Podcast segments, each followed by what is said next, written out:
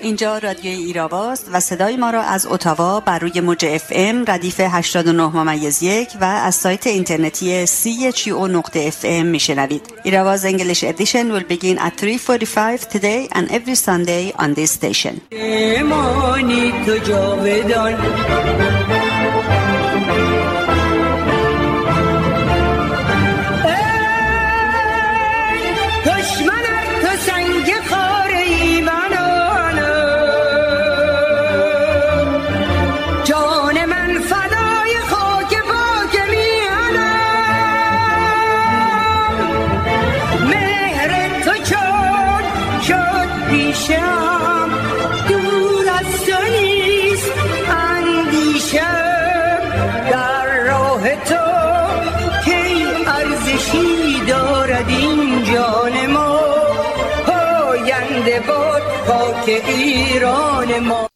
بزرگترین دستاورد انقلاب 1357 این است که برای اولین بار دست قارتگری روحانیت بعد از 1400 سال رو شد. معلم زندانی هاشم خواستار. با سلام و درود به شما شنوندگان گرامی رادیو ایراوا. نرگس قفاری هستم و برنامه این هفته چهارم آبان 99 برابر با 25 اکتبر 2020 رو شروع می‌کنیم. پس از رویدادهای هفته در خدمت آقای حسن دایی خواهم بود و برنامه این هفته هم طبق روال همیشگی با بخش انگلیسی به پایان می‌رسه. اما قبل از اینکه برنامه رو شروع کنیم من باید ازتون پوزش بخوام به خاطر اینکه هفته گذشته به دلیل اشتباه مسئولین ایستگاه یکی از برنامه های فروردین ماه رادیو ایراوا پخش شد. خب می‌دونید که مدتی است که به خاطر ویروس کرونا و فاصله اجتماعی ما اجازه رفتن به استودیو رو نداریم و باید برنامه ضبط شده رادیو ایراوا رو تا روز جمعه به ایستگاه برسونیم تا اونها هم بتونن البته به صورت remote و از راه دور فایل ها رو توی کامپیوتر پخش به ترتیب آپلود کنن و همین موضوع بعض وقتا دچار اخلال میشه به هر حال ازتون باز هم پوزش می‌خوام پادکست و برنامه های کامل رادیو ایراوا رو می‌تونید در وبسایت ایراوا و یا با مراجعه به شبکه های اجتماعی یوتیوب، ساوند کلاود و فیسبوک در کانال رادیو ایراوا گوش کنید.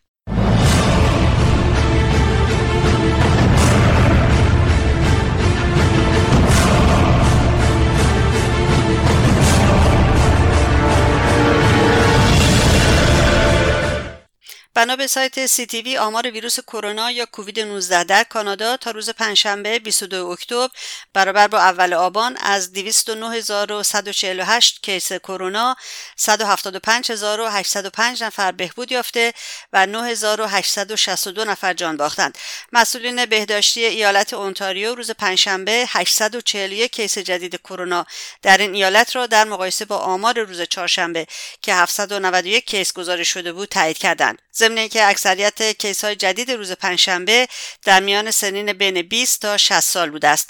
بیشترین تعداد مبتلایان به کرونا در ایالت اونتاریو در چهار شهر این ایالت یعنی تورنتو با 335 منطقه پیل 162 منطقه یورک 106 و شهر اتاوا 72 مورد می باشد پوشیدن ماسک و رعایت فاصله اجتماعی همچنان از اولویت های دستورات مسئولین بهداشتی اونتاریو هستند. به نقل از اطلاعیه شورای ملی مقاومت ایران سازمان مجاهدین خلق بعد از ظهر پنجشنبه اول آبان آمار جانباختگان کرونا در 460 شهر ایران را بیش از 129900 نفر اعلام کرد. در خبر دیگر از کانادا روز چهارشنبه 21 اکتبر پلیس مارکام در تورنتو پیکر بیجان یک فعال سیاسی ایرانی به نام مهدی امین در منزلش را کشف کرد. پلیس این حادثه را قتل عنوان کرده و از عموم خواسته است تا به پلیس برای شناسایی راننده یک ماشین سیاه هوندای CRV با شماره پلاک BNE V917 کمک کنند. این ماشین و راننده آن در جلوی منزل آقای امین دیده شده است.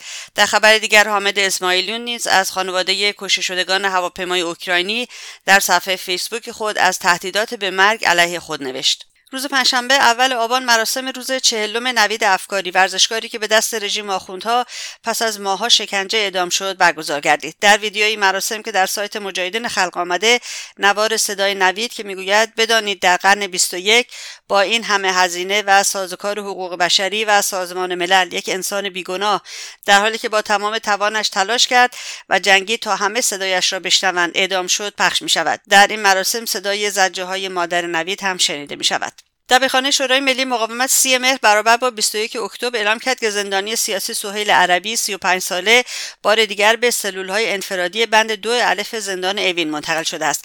این بند تحت کنترل اطلاعات سپاه می باشد یک ماه پیش یعنی در 28 شهریور سهیل را به صورت ناگهانی از زندان تهران بزرگ به محل نامعلومی منتقل کرده بودند. او در این مدت ممنوع الملاقات بود و امکان تماس با خانوادهش را نداشت. این سومین بار در سال جاری است که این زندانی به بند دو الف منتقل و مورد بازجویی قرار می‌گیرد.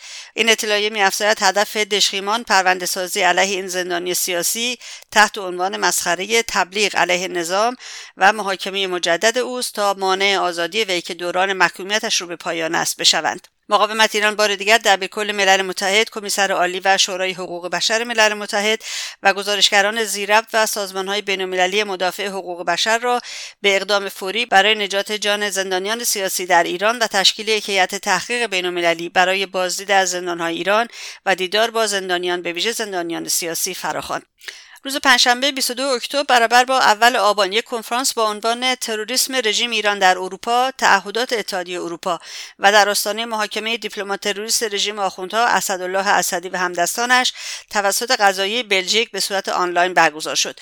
در این کنفرانس حقوقدانان و وکلا و شخصیت‌های سیاسی و خانم مریم رجوی شرکت داشتند. وی در بخش از سخنان خود گفت من بحث در مورد وجوه حقوقی پرونده را به وکلای برجسته و زیرسلا واگذار می‌کنم و فقط چند نکته را یادآوری می کنم اول دولت های اروپایی باید هر گونه ملاحظات سیاسی را در این پرونده به طور کامل کنار بگذارند سران رژیم آخوندها باید تحت پیگرد و در برابر عدالت قرار بگیرند دوم خامنه ای و روحانی با فرستادن یک دیپلمات برای بمبگذاری و کشتار ریسک بزرگی کردند. علت این است که آنها به شدت از قیام مردم و از گسترش نفوذ مقاومت و سرنگونی رژیمشان در حراسند. و سوم در چهل سال گذشته به خاطر سیاست مماشات رژیم آخوندها بسیار جری و گستاخ شده است. آنقدر که دیپلمات دستگیر شده از زندان هم تهدید می‌کند که اگر محکوم شود اقدامات تروریستی بیشتری در راه است. اتحادیه اروپا امروز در برابر تروریسم تحت نام اسلام با یک آزمایش جدی و تاریخی روبرو شده. اینکه با کانون تروریسم چه می‌کند؟ به نقل از خبرگزاری رویتر 22 اکتبر جان ردکلیف مدیر اطلاعات ملی آمریکا و کریستوفر ری مدیر اف بی آی طی کنفرانس خبری در واشنگتن نسبت به دخالت رژیم ایران در انتخابات آمریکا هشدار دادند آنها گفتند رژیم ایران اطلاعات ثبت نام رای دهندگان را با نیت دخالت در انتخابات نوامبر به دست آورده است. جان ردکلیف گفت ما قبلا شاهد این بوده ایم که رژیم ایران ایمیل های جعلی به منظور ارعاب رای دهندگان برانگیختن ناآرامی اجتماعی و تخریب دونالد ترامپ ارسال می کند. پس از رویدادهای هفته با میهمان رادیو ایراوا درباره انتخابات ریاست جمهوری 2020 آمریکا گفتگو خواهم داشت. ابراهیم رئیسی رئیس قوه قضاییه رژیم آخوندها روز چهارشنبه سی مهر در تماس با خانواده پاسدار بسیجی محمد محمدی که اخیرا در تهران کشته شده است گفت این امتحانی برای ماست. تا اجازه ندهیم خون ایشان پایمال شود و قاتلان و مسببان این حادثه را به سزای عملشان برسانیم. روزنامه حکومتی وطن امروز درباره این پاسدار کشته شده به نقل از همسر وی نوشته بود. در درگیری اوباش فهاشی و بی احترامی به رهبری کردند که اینجا محمد طاقت نیاورد و جلو رفت. گفتن نیست جوانانی که به خاطر شعار دادن علیه خامنه ای مورد مزاحمت پاسدار محمد محمدی قرار گرفته بودند با وی درگیر شده و جوانان او را کشتند. در مراسم تشییع جنازه این پاسدار شماری از سرکردگان رژیم از جمله صدیقی امام جمعه موقت تهران و مقامات نظامی و سرکردگان سپاه نیز شرکت داشتند. یک نوجوان به خاطر فقر دست به خودکشی زد و جان سپرد. پرستو جلیلی نوجوان 13 ساله ساکن روستای حصار سپورقان ارومیه. روز 28 مهر به خاطر نداشتن گوشی و امکان تماس آنلاین با مدرسه برای شرکت در کلاس خودکشی کرد. یک کودک دیگر نیز به نام سید محمد موسوی زاده به همین دلیل خود را با تنابدار زد و جان سپرد. سایت میدلیس آنلاین روز چهارشنبه 30 مهر از خودکشی جریانوار کودکان و نوجوانان در ایران نوشت. اخبار خودکشی کودکان و نوجوانان در ایران به همان اندازه از اخبار مرگ بر اثر کرونا در حال عادی شدن است بر اساس آمار روزانه بیش از 13 نفر در ایران دست به خودکشی می‌زنند که اکثر آنها بین سنین 15 تا 35 سال می باشند.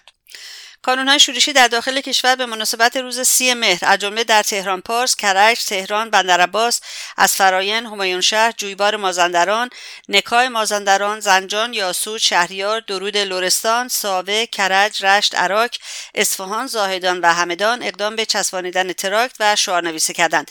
لازم به ذکر است که در روز سی مهر 1372 مریم رجوی به عنوان رئیس جمهور برای دوران گذار توسط اعضای شورای ملی مقاومت ایران انتخاب شد.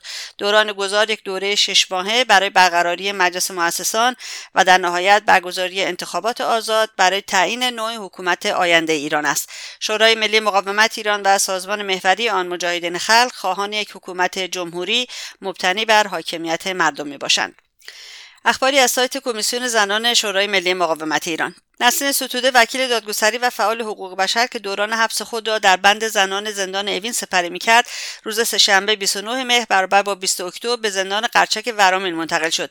مقامات زندان اوین وی را به بهانه اعزام به بیمارستان از بند بیرون کشیدند اما وی را به زندان قرچک بردند. وی قرار بود برای معاینات فوری قلب و عمل آنژیوگرافی به بیمارستان منتقل شود.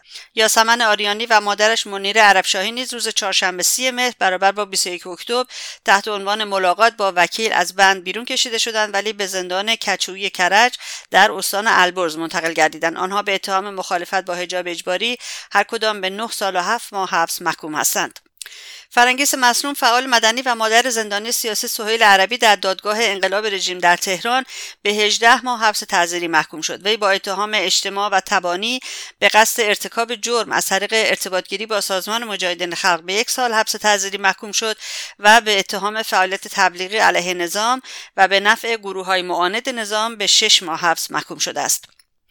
حال زندانی سیاسی فاطمه مصنا از روز 26 مهر برابر با 17 اکتبر به وخامت گراییده است. اما مسئولان زندان برای رسیدگی های ضروری پزشکی از اعزام وی به بیمارستان یا مرخصی سرباز زدند. این وضعیت او به دلیل بیماری عفونت روده ایجاد شده است. حال زندانی سیاسی فاطمه مصنا آنقدر وخیم است که درمانگاه اوین نیز اعلام کرده نمی‌تواند برای درمان وی کاری بکند. این زندانی بیمار باید به بیمارستانی خارج از زندان منتقل گردد. فاطمه مصنا و همسرش حسن صادقی در بهار سال 95 به جرم برگزاری مراسم ترهیم برای پدر آقای صادقی که مدتی پیش از آن در کمپ لیبرتی در عراق که تحت معاصره پزشکی و غذایی قرار داشت فوت کرده بود بازداشت شدند. خبرگزاری حکومتی فارس روز سهشنبه 29 مهر برابر با 20 اکتبر خبر داد که نیروهای حکومتی خانمی را در نجف آباد دستگیر کردند. روز قبل از آن یک ویدیو که نشان می‌داد خانمی در حین دوچرخه سواری پوشش سر خود را برداشته است در رسانه‌های اجتماعی منتشر شده بود. فرماندار نجف گفت که آنها افرادی را هم که این صحنه را فیلم برداری و منتشر کردند شناسایی و دستگیر نمودند.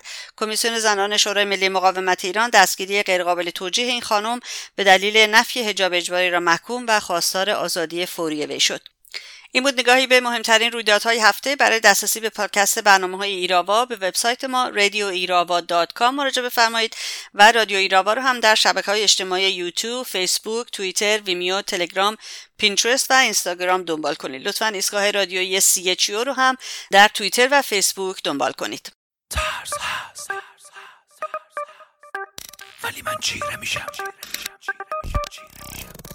ترس هست ولی من چیره میشم. دستم به قبضه به تو خیره میشم. ترس هست ولی من چیره میشم. دستم به قبضه به تو خیره میشم. ترس هست ولی من چیره میشم. دستم به قبضه به تو خیره میشم. ترس هست ولی من چیره میشم. این پینه بسته دست خسته دیگه نمیلرزه. مشت پشت باشه خیمه زده وای اگه چکه کنه. این گلو که سرب ریختی بریدش چیز خفه خون نمی‌گیره فریاد شده وای اگه بهت حمله کنه. می جوشم من خش می پوشم خش می نوشم می جورم بوی باروت و بارون. عشق چل سالم سیل شده زیر پوست شهر با قهر. آره قطارمون بر ریل شده. ترس هست ولی من چیره میشم. دستم به قبضه به تو خیره میشم. ترس هست ولی من چیره میشم. ترس دستم به قبضه به تو خیره میشم سریع و بی رحم و بی ملاحظه بی اعتناب هرچی موعظه شوریدم. بر حسارای درون تابوها بکن نکنهای قرون. نه به بیراه نمیرم متوقف نمیشم. حتی یک دم فرصت نمیدم. دوباره زنجیر تقدیر کور و مور و ملخهاش به پر و پام بپیچم. که بعد جلوی تو زانو بزنم. ترس هست ولی من چیره میشم. دستم به قبضه به تو خیره ولی من چیره میشم. چیره میشم. چیره میشم. دستم به قبضه به تو خیره میشم نمی‌ذارم تک بیفتم چون تک بیفتم به شک بیفتم و فکر می‌کنم تو موندگاری و ادامه داری و این آواری میشه رو. ولی وقتی جمع میشم ضرب میشم صف در صف میشم آره جون به کف میشم و وقت می‌بینم همه سرمایت. مگه چیه جز یه طیف جلف به کیف که تو جور کردی به اسم رسانه شبانه روانه کردی تو بوخ کردی و کوکش این ما رو کنه جزیره های خمیده حال شکست باله پیش و حال بی خیال درد مردم. آره تو می‌خوای آسمون و ابری جلوه بدی وضعیت فعلی رو جبری جلوه بدی ولی ما حسار تو رو محاصره کردیم قدرت تو رو محاسبه کردیم. تو اعمال قدرت نمی‌تونی بکنی تو اظهار قدرت می‌کنی. ترس هست ولی من چیره میشم دستم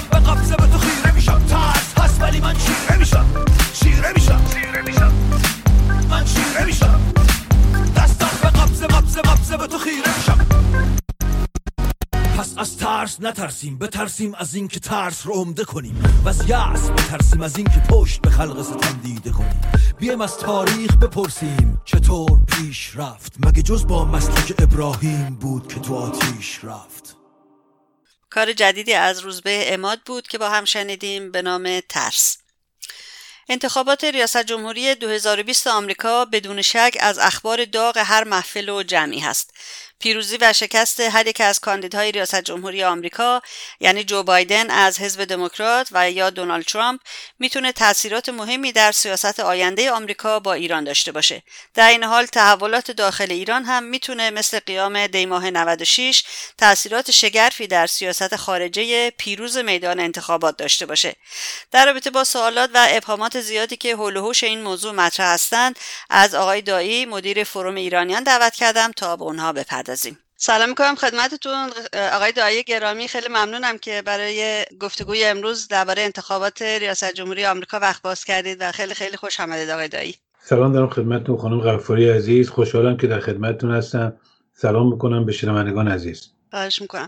آقای دایی قطعا انتخابات ریاست جمهوری 2020 آمریکا و پیروزی یا شکست هر کدوم از این کاندیداها خب می‌تونه تاثیرات مهمی داشته باشه توی سیاست آمریکا با رژیم ایران یا با کشور ایران. در این رابطه هم خب می‌دونید ابهامات و سوالات زیادی هم مطرح هست که امروز ما می‌خوایم به بعضی از اونها بپردازیم. اگه موافق باشید البته. حتما با کمال میل. خواهش می‌کنم. آقا دایی آیا واقعا به عنوان اولین سوال انتخابات ریاست جمهوری 2020 آمریکا و نتیجه اون یعنی اینقدر برای مردم ایران و جنبش سرنگونی مهم هست؟ منم اعتقاد دارم که بسیار مهمه ولی باید اندازش رو دقیق شناخت. یعنی چه میزانه؟ واقعا اگر این سیاست های کنونی آقای ترامپ تغییر کنه یک پیروزی کامل برای جمهوری اسلامیه. یا اگر خود آقای ترامپ انتخاب بشه چه خواهد شد؟ بنابراین باید جوانبش رو در نظر گرفت از افراد هم پرهیز کرد. بسیار هم مهمه. خب طبیعیه که همیشه سیاست های آمریکا یا اروپا در رابطه با کشورمون اهمیت داره تاثیر می‌ذاره. روی جنبش مردم تاثیر مستقیم خواهد گذاشت. رو وضعیت حکومت. اگر مهم نبود که حکومت انقدر خرج نمی‌کرد که لابی درست کنه و رسانه ها و نمی‌دونم مؤسسات فکری و اینها رو تحت تاثیر قرار بده افکار عمومی رو فریب بده که. پس اهمیت داره. خب در این شرایط هم شرایط بسیار ویژه‌ایه. یعنی اگه در یک حالت کلی اهمیت داشته باشه الان به صورت واقعا مضاعفه. به این دلیل که هیچگاه در این چهل و دو سال جمهوری اسلامی به این میزان ضعیف نبوده. به این میزان شکافش با مردم باز نبوده مردم بهش بیاعتماد نبودن. شرایط جنبش این میزان فراهم نبوده و در اوج اوج ضعفه. در عین حال موازی با اون هیچ وقت هم سیاست های آمریکا به این میزان تحریم و فشار علیه جمهوری اسلامی اعمال نکرده. خب این اگه تغییر بکنه می‌تونه تاثیر جدی داشته باشه. اگر هم ادامه پیدا کنه می‌تونه تاثیر داشته باشه. بنابراین تاثیراتش مهمه. ولی باید اندازش رو به اعتقاد من شناخت اقراق نباید کرد. خب آقای دایی اجازه بدید نگاه کنیم پس به این دو موضوع. از بایدن شروع کنیم. اگر آقای جو بایدن انتخاب بشه به عنوان رئیس جمهور آمریکا فکر می‌کنید سیاست کلی آمریکا تو رابطه با رژیم چگونه خواهد بود و دقیقا چه تفاوتهایی با سیاست اوباما خواهد داشت؟ خب ببینید اگر بخوام از یک منظر ساده انگارانه نگاه بکنیم خب خیلی دیدید الان تو فضای مجازی عکس های بایدن و نمی‌دونم اوباما و هیلاری کلینتون رو با میندازن فتوشاپ می‌کنن که اصلا روز اول اینا با هم بودن با هم دوستن. اگر بایدن بیاد این کارو می‌کنه اون کارو می‌کنه. یعنی خب دیگه اون جشنی که می‌خواد جمهوری اسلامی بگیره در صورت پیروزی بایدن خب اینا دارن تکمیل می‌کنن. دارن وعده میدن که با هم کاملا رفیق خواهند شد. اگر از این زاویه ساده انگارانه واقعا نگاه بکنیم طبیعتا پیروزی کامل برای جمهوری اسلامی خواهد بود. در این تردید نیست که بایدن انتخاب بهتریه برای جمهوری اسلامی. ولی چه میزان؟ یعنی هم واقعا برمیگرده. این رو باید واقعا اندازش شناخت. نباید اقراق کرد. این حرفایی که در فضای مجازی واقعی نیست. و خب بنابر اون سندی که حزب دموکرات آمریکا منتشر کرده اخیرا آقای دایی به حال یک سری نکاتی توش هست که نگران کننده است. مثلا اگر که بایدن پیروز بشه آیا به برجام برمیگرده؟ این عمل چگونه انجام خواهد گرفت؟ آیا مثلا سوال دیگه بدون قید و شرط مثلا این کار می‌کنه با مذاکره می‌کنه تکلیف تحریم چی میشه؟ بله همینو منم همینو میگم. یعنی اگه بریم دقیقتر نگاهی بکنیم. اول از همه اجازه بدید من یه توضیح بدم. ببینید مثلا میگن برمیگردیم به دوران اوباما و آمریکا برمیگرده به برجام. در مورد خود دوران اوباما هم اقراق می‌کنن یعنی واقعیت رو باید گفت. آقای اوباما سال 2009 اومد رئیس جمهور شد اول 2009 ژانویه 2009 دو ماه بعد یه پیام ویدیویی برای نوروز فرستاد که دست دوستی به طرف جمهوری اسلامی دراز کرد. بعد از اون که آماده می‌شد برای مذاکرات جنبش سبز در ایران جنبش 88 راه افتاد. اوباما مذاکرات رو که قرار بشه به عقب انداخت. ماها به عقب انداخت. و بعدم مذاکرات که شروع کردن خیلی زود شکست خورد. از جولای 2010 تا موقعی که برجام اجرایی شد یعنی ژانویه 2016 شش سال تمام واقعا تحریم های کمرشکن رو علیه جمهوری اسلامی اعمال کرد اوباما. بعدم مذاکره هم که تازه شروع کرد با ظریف و روحانی دو سال طول کشید. بعد از دو سال هم بسیاری از تحریم ها سر جاش مونده بود. بعد از دو سال. بنابراین ساده انگاری نکنیم. یک. دوم دوروبری های آقای بایدن حرف های زیادی زدن. آنتونی بلینکن که گفته میشه ممکنه وزیر خارجش بشه گفتن که اگر جمهوری اسلامی بسیار کارهایی که اخیرا کرده افزایش غنیسازی و نمچه اینها رو برگرده برگرده به برجام ما هم میام مذاکره می‌کنیم که برگردیم به برجام. برای من پیش بینی میشه که مذاکراتی صورت بگیره. حالا چقدر این مذاکرات طول می‌کشه؟ یک در حقیقت میشه گفت یه برجام دوی احتمالا اونطور که پیش بینی می‌کنن به شکل دیگری شکل خواهد گرفت. حالا چه میزان امتیازاتی میده؟ اینها هنوز مشخص نیست. ولی به نظر من آقای بایدن اگر باشه به احتمال بسیار زیاد به طرف مذاکرات میرن. برای یک نوع لاقل سازش موقت. چقدر طول بکشه؟ چه امتیازاتی بدن؟ همه اینها جای بحث داره. باید اینها رو نگاه کنیم در آینده اندازش ببینیم چقدره. آقا دایی فکر می‌کنید با پیروزی بایدن توی انتخابات ریاست جمهوری سودی برای آخوندها این وسط داره؟ خامنه سود می‌بره از این موضوع؟ چه خب سودی می‌بره دقیقا؟ خب همین. ببینید من یادمه با هم صحبت می‌کردیم موقعی که برجام شد که یادمه سوال شما این بود که پس جام زهر چی شد مثلا؟ خب ببینید همون موقع هم این برداشت بالاخره اون توافق اون برجام جام زهر بود یا پیروزی بود برای جمهوری اسلامی؟ خب الان که ما نگران اینیم که اگه برگرده به برجام خب پس برجام به نفع جمهوری اسلامی بود دیگه درست؟ باید یه مقدار حدود مشخص بکنیم که چی گیر جمهوری اسلامی بیاد. در یک کلام ببینیم چی گیر جمهوری اسلامی بیاد. عرض کردم اوباما 6 سال تحریما رو ادامه داد. تازه مذاکرات هم دو سال طول کشید. بعد از اون چی شد؟ مهم اینه بعد از اون چی شد؟ ببینید تحریم ها بخش مهمی از تحریم ها مصوبه کنگره است. اینا رو که رئیس جمهور نمی‌تونه با سازش برداره که. کنگره هم به هیچ وجه اینا رو بر نخواهد داشت. این رو تردید نباید کرد. کنگره اینها رو لغو نخواهد کرد. رئیس جمهور می‌تونه تعلیق بکنه. بسیاری از تحریم هم سر جاش خواهد بود. دو حالت داره. یا جمهوری اسلامی می‌خواد واقعا سازش بکنه سازش استراتژی بکنه یعنی برنامه های اتمی رو کنار بذاره دخالت های منطقه ای رو تروریسم رو کنار بذاره برنامه موشکی رو محدود بکنه که اصلا دنبال این نیست و نبوده. همچین چیزی هم نخواهد شد. تردید نباید کرد بخاطر که اینقدر عقب نشینی مهمیه که به معنی شکست کامل نظام خواهد بود. اونایی هم که میگن نه میره سازش می‌کنه خب چرا نکرده تا کنون؟ چرا اینقدر بها داده؟ برای اینکه نمی‌تونه یعنی اگه بخواد مسئله منطقه ای رو کاملا ترک بکنه مسئله هسته اینها شکست کامله. بنابراین دنبال چیه؟ دنبال این ستون با ستونه. اون موقع من عرض کردم من گفتم برجام اسمش از آتش بس موقت هسته ای یعنی یه چیزی که دو طرف موقتا صورت مسئله رو انداختن عقب. حالا ممکنه یه همچه حالتی هم بشه.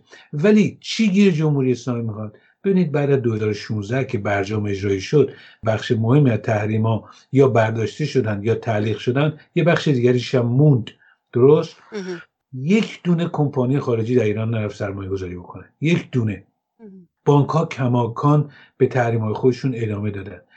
این مشکلات اقتصادی که جمهوری اسلامی داره که منجر شد به قیام دی ماه 96 خب این که از فردای اجرای شدن برجام شروع شد.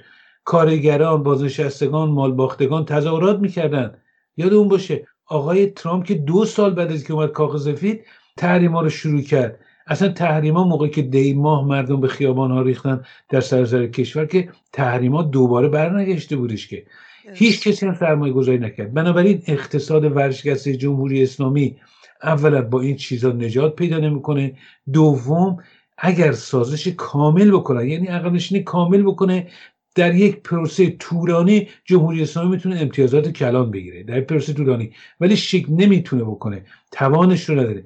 اگرم به این ستون اون ستون باشه آنقدر کم گیرش خواهد اومد. حتی از برجام کمتر. که واقعا هیچ دردی رو ازش دوا نخواهد کرد. یادمون نره تفاوتی که الان داره یعنی سال آینده اینه که هر کردم حتی آقای اوباما وقتی جنبش در ایران شد مذاکرات به عقب انداخت. شرایط ایران اصل مهم اونه. اتفاقی هم که در ایران افتاده که تاثیر می‌ذاره در نحوه سازش با جمهوری اسلامی اینه که به اصطلاح اون خط به اصطلاح اعتدال و اصلاحات قلابی ضعیف شده بی اعتبار شده در خارج کشور. شکاف بین مردم و نظام زیاد شده و حکومت ضعیف شده. به این آسونی آمریکا نمیاد تحریم رو برداره یک بار که آقای بایدن کلی امتیاز بده. بیاد بگه آقا تموم شد صلوات بفرستین برگردیم برجام تحریما رو برم داریم. یکی از این های جمهوری اسلامی نوشته بود رو تو توییترش که نه ما باید تقاضای خسارت هم بکنیم. ایشون استاد دانشگاه تو آمریکا. یعنی اینا که خواب و خیاله که یه پروسه طولانی خواهد بود امتیازات کمی خواهد گرفت این ستون ستون بنفشه ولی به هیچ وجه نه جنبش رو دراز مدت تحت تاثیر قرار خواهد داد و نه حکومت رو نجات خواهد داد. این مسائل فراتر از ایناست. پایه های جنبش و شکستگی اقتصادی سیاسی حکومت شکاف مردم با نظام واقعا اینها ترمیم ناپذیره با یک امتیازی بگیره مثلا بهش مهلت بدن برای دو سال که می‌خوان مذاکرات بکنن یه میلیون مشکل نفت بفروشه پولشو برن غذا و دارو بخرن. این کارها رو زمان آقای اوباما هم کردن. بعد از اون برجام هم که تازه اجرایی شد خیلی از اینها رو بهترش کردن برای جمهوری اسلامی. بدتر شد وضع جمهوری اسلامی. اینا یک واقعیته. بنابراین طبیعیه که اگه آقای بایدن بیاد امتیاز برای جمهوری اسلامی بهتره برای جمهوری اسلامی. ولی سعی می‌کنه اینو پیروزی جلوه بده سعی می‌کنه از فردا روحیه مردم رو خراب بکنه. می‌خواد جمهوری اسلامی اینو یک پیروزی کامل بکنه برای خودش. به مردم بگه ببینید چهار سال آقای ترامپ بود فشار آورد. ما سرنگون نشدیم. شما هم دوبار به خیابان اومدید به هیچ نتیجه نرسید اپوزیسیون هم کاری نمی‌تونه بکنه. الان ما می‌خوام بریم سازش بکنیم. مردم به این راضی بشن که ای بابا خوب خدا کنه بره یه سازشی بکنه. اقلا این سفره های خالی ما یه چیزی توش بیاد مثلا. می‌خواد به اینجا برسونه مردم. ما کمک نکنیم با فضایی که درست می‌کنیم این تبلیغات دروغی که در فیسبوک و فضای مجازی ایرانی ها دامن میدارن که نمی‌دونم اصلا از اول اینا با هم بودن. اصلا قتل بن لادن دروغ بود. نمایش مسخره بود بین اوباما با جمهوری اسلامی داعش و آمریکا و جمهوری اسلامی درست کردن. حرفای بی عکس انداختن دیدار پارسال آقای بایدن و با رهبر یکی از سازمان های مسلمان در میشیگان. دیدار جو بایدن با نماینده خامنه ای شیخ حمود آخه ببینید اینقدر دروغ می نویسن اینقدر تئوری توته هستش که خب ما داریم خودمون کمک می‌کنیم جمهوری اسلامی اگه آقای بایدن پیروز شد که معلوم هم نیست تازه که بیا چیکار کنه پیروزیش ما تکمیل کنیم برایش چراغونی کنیم. بگیم بیا واقعا بردی دیگه ما بدبخت شدیم. این اوباما و بایدن و هیلاری که با شما رفیق بودن دوباره اومدن سر کار. دوباره همون بساطه. یادشون میره که همون اوباما 6 سال این جمهوری اسلامی رو تحریم کرد.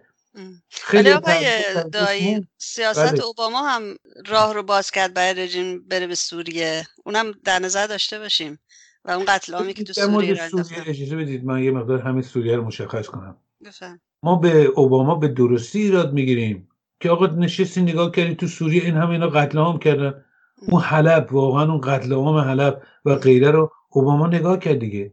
بله. ولی اوباما که اشتباهش هم این بود که وقتی رفت اونجا برای مبارزه با داعش اون ائتلاف دموکراتیک سوریه رو که راه انداخت که بیشترش کرده بودن هدفش هم این بود که با جمهوری اسلامی و اسد و روسیه درگیر نشه. فقط متوجه داعش بشه. خب اون بد بود. آقای ترامپ چیکار کرد؟ آقای ترامپ که بدتر بود که آقای ترامپ که بدتر بود اینو تکرار می‌کنم. آقای ترامپ اومد اولا هیچ با جمهوری اسلامی درگیر نشه تو سوریه. هیچ این کوریدور نظامی که ما میگیم زمینی تهران به مدیترانه رو در پایان سال 2017 زمانی که آقای ترامپ بود قاسم سلیمانی رفتن البو کمال و اینها رو گرفتن اونجا نماز شکر خوندن و جشن گرفتن. آقای ترامپ سی کیلومتری اونجا بود. نیروهاش هیچ کاری نکرد. دو بعد همین نیروهای اطلاف که یازده هزار کشته دادن همین کردها. آقای ترامپ با اردوغان ساخت به اردوغان اجازه رفت سرزمین آب و اجدادی همون کردها رو گرفتن. یعنی خیانتی که به کرد کتش کی نکرده. ببینید اغراق نکنیم در افغانستان در سوریه همون سیاست های آقای اوباما بود. هیچ تغییری نکرده. هیچ تغییری سیاست های آقای اوباما در سوریه و افغانستان و به میزان زیادی هم در عراق نکرد. با تفاوت و اونم حذف قاسم سلیمانی بود که این یکی از بزرگترین اقدامات خوب آقای ترامپ بود که واقعا اثرات شگرفی داشت. که اینم اشتباه محاسبه جمهوری اسلامی بود. پاش از گیریم خوش درست کرد. ولی در سیاست های منطقه‌ای در یمن در عراق در لبنان در سوریه در افغانستان همون سیاست ها بوده. یعنی عقب نشینی آرام آرام آمریکا از منطقه بیرون آمدن. این سازش که آقای ترامپ داره می‌کنه با طالبان که بالا اوباما هم جرأت نمیگه بکنه که. اما که کاری که با اردوغان را با کردها کرد که صدای شکوهشون به آسمان رسید. بنابراین اقرار نکنیم. ما به ما می‌تونیم به اوباما ایراد بگیریم. به درستی هم ایراد می‌گیریم. بهش میگیم آقا تو اجازه دید. اولا نفوذ جمهوری اسلامی در زمان آقای جورج بوش افتاد. از سال 2003 که رفت عراق و در سینی طلایی به جمهوری اسلامی هدیه داد. واقعا بزرگترین خدمات کرد. آقای اوباما هم ادامه داد. آقای اوباما هم ادامه داد. ما هم ایراد می‌گیریم. ما می‌تونیم ایراد بگیریم. ولی اون دوستداران آقای ترامپ که نمی‌تونن ایراد بگیرن که بگن در سوریه در سوریه وایشین نگاه کردی اینا اومدن از بغل تنف التنف پایگاه التنف مرز عراق و سوریه آمریکا اونجا حضور داشت. در سی چهل کیلومتریش نیروهای سپاه قدس و فاطمین اینا از بالا و پایین هم هشت و شبی اونا اومدن البو کمال اونجا گرفتن اونجا رو. به قول خودشون کریدور زمینی درست کردن. هنوزم دارن. هنوزم تو دیر و زور هستن. خب ببینید اینا که هست اینا واقعیت نباید اقراق بکنیم. ما می‌تونیم به هر دو انتقاد بکنیم ولی حق رو نباید واقعا پایمال کرد اینجا. اقراق وقتی بکنیم می‌رسیم اونجا که فکر کنیم اون دوران سیاه ترین دوران بود الان هم که آقای ترامپ بهترین دوران پس پس فرده که اگه آقای ترامپ نباشه دیگه عذر می‌خوام بدبخت و بیچاره شدیم برگشتیم. نه واقعی یعنی یه چارچوبای سیاست آمریکا داره که سوا اینکه آقای ترامپ یا بایدن باشه خودش تحمیل می‌کنه. عدم درگیری نظامی عقب نشینی و غیره. درست. البته میگن که داعش هم دولت ترامپ نابودش کرده دیگه. در رابطه با این چی میگه دای دای؟ داعش اطلافی که داعش رو به اصطلاح بین برد همون SDF سیریان دموکراتیک فورس در اونجا بود که آقای اوباما را انداخت در سال 2014 یعنی سه سال قبل از اینکه آقای ترامپ تشریف بیارن به کاخ سفید. در عراق هم یادتون باشه 2014 آقای اوباما دوباره نیروهای آمریکا رو برگردون در کنار کردها و در کنار دولت عراق. حمله به موسل یعنی پایتخت داعش در عراق و حمله به رقه پایتخت داعش در سوریه در زمان آقای اوباما 90 درصد 80 درصدش تکمیل شده بود. بخشای عمده در سال 2017 آقای ترامپ تمومش کرد. خیلی هم جای تبریک داره باید بهشون هم تبریک کن. ولی آقای اوباما نشسته بود مثلا نگاه می‌کرد بعد آقای ترامپ اومد نیرو اونجا پیاده کرد. نه سال 2014 اصلا این ائتلاف SDF رو ائتلاف دموکراتیک سوریه رو آقای اوباما درست کرد. با کی, کی درست کرد؟ از سال 2014 تمام فیلم ها و گزارش ها تمامش هست. تمام نقشه های عملیاتشون هم که چطور به رقه پیش رفتن التنفو گرفتن از بالا اومدن. خود من ده تا گزارش در مورد اون درست کردم. حتی اون موقع که اینا می‌خواستن کریدور زمینی رو بگیرن من یادم اوایل سال 2007 که آقای ترامپ اومده بود خیلی فکر می‌کنن آقای ترامپ جلوی پیوستن نیروهای هشت شبی از عراق با نیروهای سپاه قدس ابال از سوریه به هم و, و تشکیل این کریدور زمینی رو می‌گیره. ولی آقای ترامپ نگاه کرد نمی‌خواستن درگیر بشن. این سیاست کلی بود. ژنرال ماتیس هم موافق این بود متاسفانه. حالا ما می‌تونیم به هر دو ایراد بگیریم. ولی از حق نباید گذشت. درسته. آقای دایی همچون که شما هم تو صحبتاتون اشاره کوچولی کردید وقتی از انتخابات آمریکا حرف می‌زنیم خب بلافاصله نقش لابی ها هم توی ذهن آدم می‌زنه. به حال آمریکا میگن کشور لابی ها هست و به خودی خودش هم چیز بدی نیست. ولی همونطور که می‌دونید لابی های ایرانی و آمریکایی و شاید کشورهای دیگه که زینف هستن این روزها سخت تو تلاشن و تلاش می‌کنن تا فرد مورد علاقه خامنه ای و سیاست مماشات یعنی بایدن به حال رئیس جمهور آمریکا بشه و پیروز بیرون بیاد از این انتخابات. سوالم این است که آیا اونا دچار اشتباه محاسبه هستن؟ آقای دایی یا اینکه در عالم واقعیت بایدن یعنی بازگشت به دوران طلایی اوباما؟ البته توضیح دادین در این رابطه ولی می‌خوام به طور مشخص برون بگین من معتقدم بازم معتقدم بایدن انتخاب بسیار بهتریه برای جمهوری اسلامی. طبیعیه. از میان این دوتا بایدن رو انتخاب می‌کنه خامنه ای و جمهوری اسلامی. تمام تلاش هم خواهد کرد که بایدن بشه. ولی به هیچ وجه من به دوران طلایی فکر نمی‌کنم برگردیم به اون دوران. شرایط فرق کرده شرایط داخل ایران برگشته شرایط آمریکا برگشته. جمهوری اسلامی انقدر ضعیفه که اگه امتیازی هم حتی در حد دوران آقای اوباما بگیره کارساز براش نیست. اما لابی ها طبیعی که تلاش می‌کنن سازمان نایاک به کمک متحدین آمریکاییش که سازمان های چپ هستن بیشتر اینا به طور وسیعی سازماندهی کردن به طور رسمی هم به نفع آقای بایدن وارد شدن در انتخابات سنا هم در شش تا از به اصطلاح سناتورهایی که رقابتی هستن مثلا مثل آریزونا در جورجیا در مثلا پنسیلوانیا به خاطر انتخابات ریاست جمهوری اینها به شدت بسیج شدن کار می‌کنن خب تلاش هم می‌کنن که بتونن در دولت آینده نفوذ داشته باشن. نفوذ هم خواهند داشت. این همکاران لابی نایاک خیلیشون الان تو دستگاه خانم کمالا هریس هستن تو دستگاه آقای بایدن هستن. مثلا این خانم کرین ژان پیر که الان chief of یعنی رئیس دفتر خانم کمالا هریس هست ایشون خانم پیر ایشون سخنگوی ملی سازمان گسترده در آمریکا به نام MoveOn.org که بیش از یک میلیون عضو داره. خب این سازمان موواندادورک از سال 2007 به طور رسمی با نایاک در کنار هم لابی می‌کنن با هم کار می‌کنن. یعنی طبیعیه که خب اینها به نفع به اصطلاح این لابی خواهد بود. چهار سال اول آقای اوباما اینجور بود. ولی آیا این به معناست وقتی که لابی ها میان؟ کل سیاست آمریکا رو اینها تعیین می‌کنن. خیر نه اینجوری نیست. نگاهی به چهار سال اول ریاست جمهوری آقای اوباما بکنیم ببینیم که حتی نایاک و اینا اعتراض می‌کردن. چون خیلی از تحریمایی که اعمال می‌کردن خوششون نمیومد اینطور نیست که فقط اینها باشن. ولی این تاثیر می‌ذارن. خب کاملا مشخصه که تاثیر می‌ذارن. این تاثیر نمیذاشتن که نمی‌رفتن این کارا رو بکنن که. بنابراین بازم تاکید می‌کنم. بهتره بایدن برای جمهوری اسلامی لابی ها هم دن تمام تلاششون می‌کنن. جمهوری اسلامی هم خودش سایبری و هک و هر کاری بکنه می‌کنه که کمک بکنه در این تردیدی نیست. اما دوران طلایی اتفاق نخواهد افتاد جمهوری اسلامی رو نجات نخواهد داد. نایاک و این لابی هم به دوران گذشته بر نمیگردن. این خواب و خیاله. یه موقع اسم لابی نایاک رو باید به زور می آوردیم خیلی هم میترسیدن. الان دیدید دیگه؟ همه دیگه صحبت نایاک رو می‌کنن در واشنگتن. جلوی دفتر نایب تظاهرات کردن. دیگه مثل سابق نخواهد بود. بعدم جنبش در ایران بوده شبکه های مجازی غیره ایرانیان فعال شدن گروه های سیاسی فعال شدن. به گذشته بر نمیگردیم خانم غفاری. درسته. اگه به اون بر قضیه نگاه کنیم آقای دایی در تو با خود ترامپ بعضیا شکست ترامپ رو پیروزی رژیم و نجاتش از این مخمسه که شما کلی دربارش صحبت کردی و حداقل شکست موقت جنبش سرنگونی می‌دونن. در صورتی که ترامپ مجددا انتخاب بشه فکر می‌کنین چه مسیری خواهیم رفت؟ خب بحث های زیادی هست. ببینید ما تمام این حرفایی که می‌زنیم و با تجربه گذشته یا با شناختی که از سیاست های چل ساله آمریکا داریم میان فاکتورها رو نگاه می‌کنیم. خب میگیم به کدوم سم می‌تونه بره؟ ببینید به معنی که هنوز ابهام هنوز در درش می‌تونه باشه.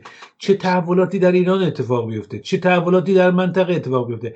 همه این فاکتورها می‌تونن موثر باشن. ما خطوط کلیش رو باید نگاه بکنیم. در مورد آقای ترامپ هم. ببینید آقای ترامپ خب سیاست فشار حد اکثری داره پدر جمهوری اسلامی در میاره. جمهوری اسلامی که نمی‌تونه اینو ادامه بده. حتی اگر آقای ترامپ باشه باید بیاد مذاکره بکنه. حالا در مورد مذاکره عرض کردم اگه اتفاق دیگری نیفته چه چشماندازی در زمان آقای ترامپ؟ دو نظریه هست. یه نظریه مطلبی که آقای بولتون و خیلی های دیگه اختار میدن. میگن در دور دوم آقای ترامپ دیگه این دستبستگی هایی که به خاطر که بخواد دوباره انتخاب بشه به این گروه یا به اون گروه امتیاز بده به خصوص مثلا محافظ کاران سنتی طرفدار اسرائیل مسیحیان طرفدار اسرائیل در آمریکا دیگه اسیر اینا نیست. می‌تونه قشن بره یه معامله با جمهوری اسلامی بکنه اون که دلش می‌خواد بره بسازه. ببینید آقای بولتون مثلا داستانی که تعریف می‌کنه که واقعیه. این یعنی تمام داده ها این رو نشون میده که مثلا سال گذشته که در فرانسه بودن که اون نشست سران بود آقای ماکرون جواد ظریف رو دعوت کرد به بیاریس جنوب فرانسه و می‌خواست یه دیداری ترتیب بده بین آقای ترامپ با جواد ظریف که مقدار یخها رو بشکنن آقای بولتون میگه که آقای ترامپ هم در کنار آقای ماکرون استقبال کرد و حتی در این سخنرانی گفت ما با تغییر رژیم مخالفیم از این صحبت ها میگه من و آقای پومپو تهدید کردیم که نباید این بشه درست نیست. و حتی آقای نتانیاهو می‌خواست تلفن بزنه با آقای ترامپ ولی جرد کوشتر نمیذاش که حتی نتانیاهو صحبت بکنه با آقای ترامپ. می‌خواستن این دیدار انجام بشه. میگه آقای پومپو اینها تهدید به استعفا کردن که اگه همچی اتفاق بیفته. به هر در پایان آقای ترامپ نکرد. خب میگن دور دوم دیگه این دستبستگی ها نداره. این یه نظری است. من فکر می‌کنم با اینکه مثلا احتمالا بیاد من فکر اینو ضعیف می‌دونم. چرا؟ من معتقدم نظریه دوم می‌تونه جدیتر باشه که در صورت پیروزی مجدد آقای ترامپ به اون بخشی در حزب دموکرات داره پیروزیش تثبیت میشه یا حاکمیتش بر حزب جمهوری تثبیت میشه که از الان داریم نشانه هاشو برای انتخابات 2024 می‌بینیم. امثال آقای پومپو و خانم نیکیلی و اینا هستن. یعنی محافظه‌کاران مسیحی سنتی به این تیپا هستن. اینا به شدت ضد جمهوری اسلامی هستن کنگره هم ضد جمهوری اسلامی حالا چه جمهوری خانش چه دموکراتش. مجموع اینها مانعی خواهد بود که آقای ترامپ امتیاز بده. مسئله سوم اینه که ببینید برای نشستن سر میز جمهوری اسلامی همیشه میگه میگه مسلحت با آبرو. مسلحتمون اینه که بریم مذاکره کنیم میریم می‌کنیم. ولی بعد آبروم حفظ شه. اما شکست کامل ندیم. آخه مذاکره با آقای ترامپی که رفته سلیمانی رو حذف کرده که یکی بزرگترین ضرباتیه که جمهوری اسلامی در این چه سال خورده. در این تردید نباید کرد. حیثیت نظام ابین بود خوردش کرد لهش کرد. خب برم بشینن دوباره با آقای ترامپ بشینن سر میز مذاکره. این خودش شکسته. باید یه شرایط آبروی اینا حفظ شه. مثلا زمان آقای اوباما اومدن یه آبروی برای اینا حفظ کردن ظریف و روحانی اومد که آخ حکومت داره معتدل میشه و چی با هم دوست بشیم و فلان. مذاکره با آقای ترامپ این شرایط رو نداره. من که امتیاز کلان بیاد یه آقای ترامپ بده مثل رفتاری که با کره شمالی کرد که بسیار بعیده نخواهند گذاشت. یعنی ببینید حتی سر مسئله سوریه درست به اردوغان این امتیاز کلان رو داد آقای ترامپ که همه اعتراض کردن در واشنگتن. ولی گفت ما می‌خوام از سوریه بریم بیرون. حتی نیروها اومدن بیرون. پایگاه های آمریکا در اونجا روسیه گرفت. ولی همین دستگاه سیاسی آمریکا به دفاع بسیاری از نیروها رو برگردوندن. الان در سوریه حضور دارن. یعنی اجازه نمیدن بیش از حد از مدار خارج بشه. بنابراین من فکر می‌کنم که حتی اگه به طرف مذاکره در زمان آقای ترامپ بریم صد درصد برای جمهوری اسلامی بدتر خواهد بود. اون مذاکره تا مذاکره که بخواد با آقای بایدن بکنه. امتیازات کمتری خواهد گرفت. آبروی نظام و حفظ نخواهد کرد. طولانی تر خواهد بود و برای جمهوری اسلامی به هر صورت خطرناکتر اگر این سیاست کنونی فشار حد اکثری هم که ادامه پیدا کنه که پدر جمهوری اسلامی در میاد. ببینید به چه روزی افتاده. اصلا فرداش معلوم نیست چی میشه. دلار رو ببینید از کنترل خارج شده. تضادهای داخلی اینا رو ببینید. دیگه همدیگه رو تهدید به قتل می‌کنن. به کجا داره می‌رسه؟ این مسیر به کجا خواهد رفت؟ برای جمهوری اسلامی بسیار خطرناکه. باید بیاد پای, پای میز مذاکره. چاره ای نداره. حالا تازه بیادم مگه اون دوازده شرط آقای پومپو هم هست؟ اونا رو باید اول قبول کنه بعد بیاد پای مذاکره. یعنی نه اون دوازده شرط جدی نیست. هسته ای منطقی ولی ولی این بار دیگه نمیان امتیاز کلان بدن که حتی سر هسته ای آقای اوباما کوتاه اومد. نصف کاره ولش کرد. منطقه هم که اصلا دخالت نداد. این بار دیگه اون بار نیست. چه آقای بایدن باشه چه آقای ترامپ باید جدی تر باشه قضیه. جمهوری اسلامی اگه می‌تونه سازش بکنه کرده بود. نمی‌تونه سر این مسائل سازش کامل بکنه. اگه سال 2003 که آقای بوش بود به اصطلاح خیلی هم با هم می‌تونستن دوست باشن سر عراق با هم همکاری کردن حمله با عراق. می‌تونست پرونده هسته رو به اجازات کلان بگیره. کاری که لیبی کرد در سال 2003 نمی‌خواد. دنبال سازش استراتژیک نیست. دنبال بیرون کشیدن از منطقه نیست. این یه اشتباه اگه فکر کنه می‌تونه. و چون نمی‌تونه مذاکرات طولانی خواهد بود امتیازات حداقلی خواهد گرفت این فشارها ادامه پیدا خواهد کرد. یه قلم FATF همین که به اصطلاح جمهوری اسلامی تن نداد به خواستهای FATF به گفته یکی از مقامات میگه بانک های درجه دو اروپایی هم دیگه با ما کار نمی‌کنن. اینقدر این تحریم ها لایه در لایه شده تو در تو شده. که جمهوری اسلامی اگه بخواد اینا رو برداره بعد سی سال مذاکره بکنه باید سی فرسخ عقب نشینی بکنه پدر خوش در بیاره. که همچه اتفاقی هم نمیفته. بنابراین هر مسیری بره جمهوری اسلامی در بنبست یه امتیازات حداقلی ممکن از آقای بایدن بگیره. هیچ دردی رو ازش دوا نخواهد کرد. و حرف اصلی رو شاید همون جنبش سرنگونی در داخل کشور بزنه آقای دایی که تاثیرات خودش رو حتی روی هر کسی که روی کار بیاد توی آمریکا هم خواهد داشت. کاملا درسته و اشتباه اینه که خیلی ها متاسفانه حالا یه دست شیفتگان آقای ترامپ میان جنبش مردمی در ایران که چهل سال مبارزه بوده علیه حکومت. زندان ها خالی شده و پر شده. خالی که جا نشده. یعنی جاشون هی زندانی دیگه گرفتن.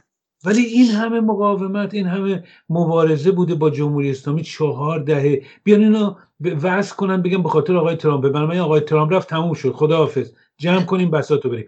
این استدلالی که جمهوری اسلامی می‌خواد بکنه واقعا اینکه جنبش عمیقی که در ایران هست روی دو چیز سواره. بریدن مردم و نظام روگرداندن مردم و نظام هیچ اعتمادی به نظام ندارن. شکاف مردم با نظام بسیار عمیقه و ترمیم ناپذیر یک ورشکستگی کامل اقتصادی و سیاسی جمهوری اسلامی. این هم برگشت ناپذیر. روی این دوتا جنبش سوار شده. روی چهل سال مبارزه سوار شده. حالا یه امتیازات اینجا بگیره یا اونجا ما باید نگذاریم این امتیازات هم بگیره. نه که بشینیم بگیم حالا جنبش ادامه پیدا خواهد کرد. خب مسلم وظیفه ما در خارج اینه که حتی اگه آقای بایدن بیاد نگذاریم امتیاز بده. وظیفه ماست. برای همینم میگم لابی در آمریکا کار سیاسی به نفع مردم باید فراحزبی باشه. ما بشیم زایده حزب جمهوری یا شیفته آقای ترامپ هی بشینیم فتوشاپ درست کنیم با آقای بایدن و خانم نزدی پروسی ناسزا بگیم.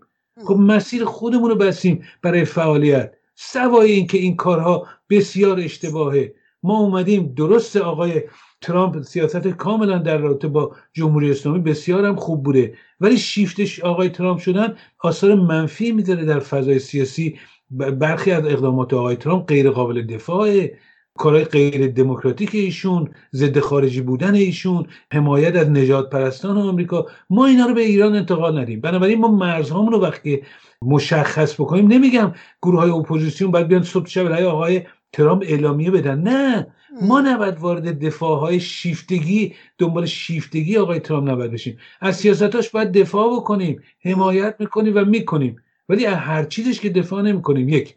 دوم هم این که ما وقتی که خودمون رو بکنیم شیفته آقای ترامپ شروع کنیم صبح تا شب ناسزا گفتن با آقای بایدن و آقای بایدن دست جمهوری اسلامیه و خانم نانسی پلوسی عکسش با چادر و روسری و در عضو تو بغل آقای خامنه ای فتوشاپ می‌کنیم. خب اینا رو نایاک بر نشون میده میگه اینا یه مش آدمای فاشیستن این کارا رو می‌کنن. ما راه خودمون رو میبندیم. ما باید پس فردا فکر این باشیم که اگه آقای بایدن هم بیاد تمام تلاشمون رو بکنیم که حداقل امتیاز رو به جمهوری اسلامی بده. درسته که جمهوری اسلامی رو نجات نخواهد داد ولی باید حداقل امتیاز بده. این وظیفه ما به خاطر اونم باید فراحزبی باشیم. وارد این درگیری ها نشیم. شیفته این و اون نباید بشیم. زایده حزب این حزب و اون حزب نشیم. ما کسانی نیستیم که بریم از وزارت خارجه آمریکا پول بگیریم توییت های اونا رو ریتوییت بکنیم. ما باید مستقل کار بکنیم. ما نباید وارد این درگیری بشیم این حرف منه. دقیقا همطوره خیلی ممنون از وقتتون آقای دایی. مثل همیشه توضیحاتون بسیار مفید و منطقی و قابل استفاده است. روزتون بخیر آقای دایی. خانم غفاری عزیز. موفق باشین. به همچنین. آنچه شنیدید گفتگوی رادیو ایراوا بود با آقای دایی. پادکست برنامه های ایراوا رو در وبسایت رادیو ایراوا دات کام و یا با مراجعه به کانال های رادیو ایراوا در شبکه های اجتماعی می‌تونید بشنوید. از اینکه ما رو در برنامه این هفته هم همراهی کردید ازتون بسیار متشکرم و توجهتون رو به بخش انگلیسی ایراوا جلب می‌کنم. تا هفته آینده و برنامه دیگه روز و شب شما همراه با بهروزی و سلامتی و زنده باد آزادی. Good afternoon. My name is Nargis Ghaffari and you're listening to Radio Irava on CHUO 89.1 FM and CHUO.FM in Ottawa. Today is October 25th, 2020.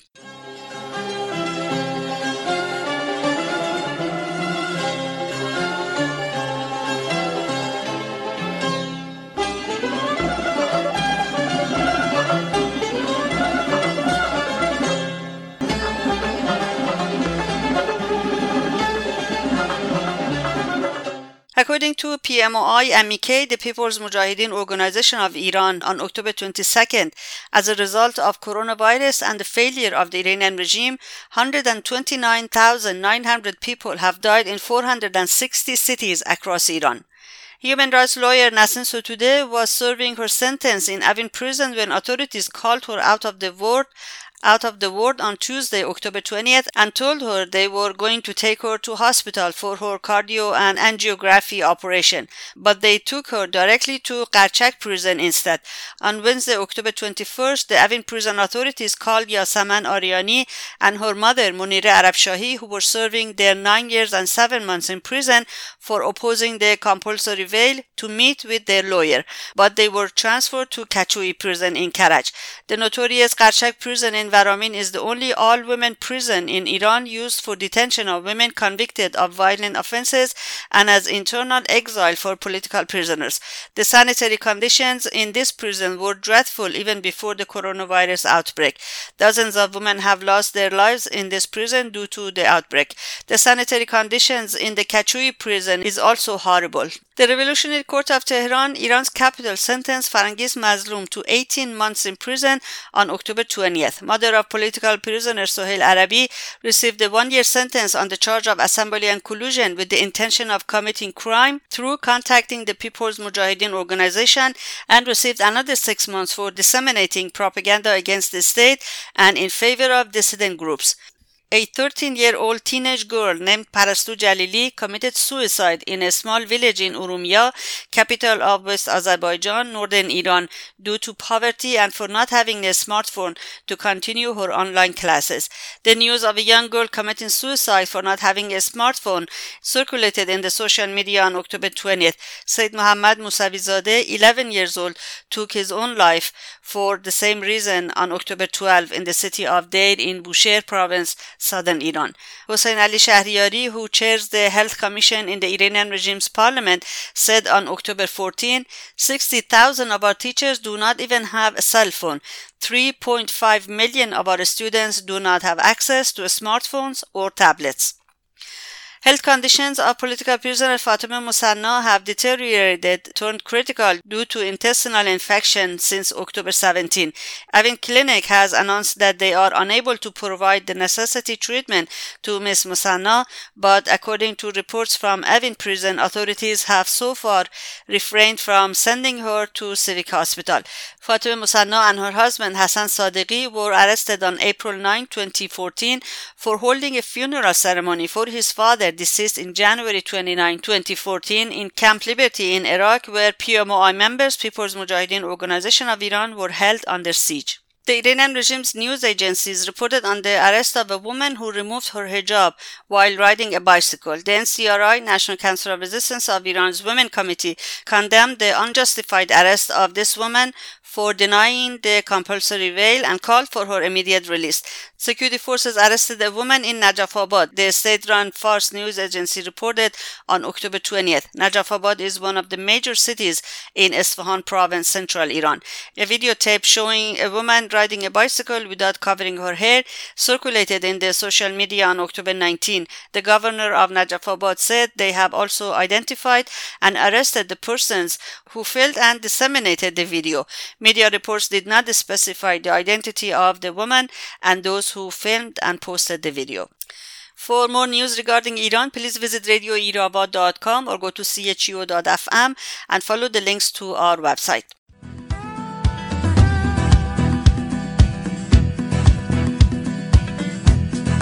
Way back when, in the beginning of time,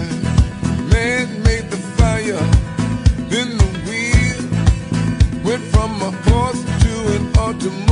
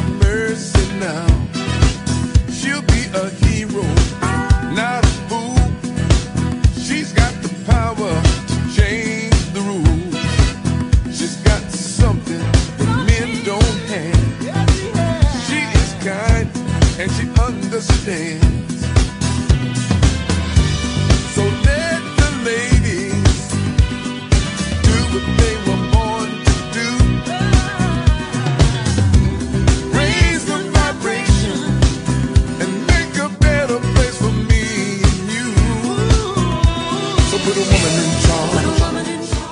And this is it for this edition of Radio Iraba. Thank you very much for being with us. Be sure to tune in to Iraba next Sunday at 3 p.m. our local time right here, CHUO.FM and CHUO 89.1 FM. Till then, goodbye and bedrood. Stay safe. And as always, long live freedom. We're gonna feel the magic when